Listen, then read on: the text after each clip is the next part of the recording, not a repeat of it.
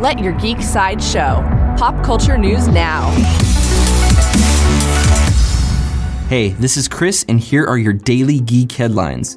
In Star Wars news, Paul Inglis, the art director for Blade Runner 2049, has been hired for Star Wars Episode 9. Not many other details are known about the J.J. Abrams directed conclusion to the sequel trilogy, but the film will open in theaters on December 20th, 2019.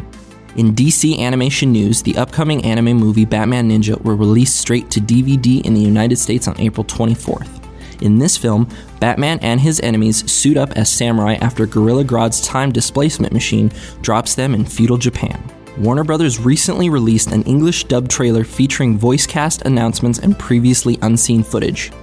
In upcoming movie news, 20th Century Fox has shifted the release calendar for a few of its upcoming movies, including Alita Battle Angel and Predator Reboot. Alita is moving from the summer to a December 21st holiday release, and Predator is switching places with The Darkest Minds, now releasing on September 14th. In comic book movie news, actress Melissa McCarthy has just joined the cast of New Line Cinema's mob drama The Kitchen, based on the Vertigo comic series. She will star alongside the previously announced Tiffany Haddish.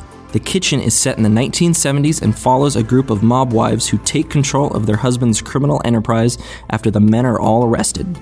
In video game news, Activision and Vicarious Visions are reportedly working on a remastered release of the Spyro the Dragon trilogy of games, coming to PlayStation 4 later this year.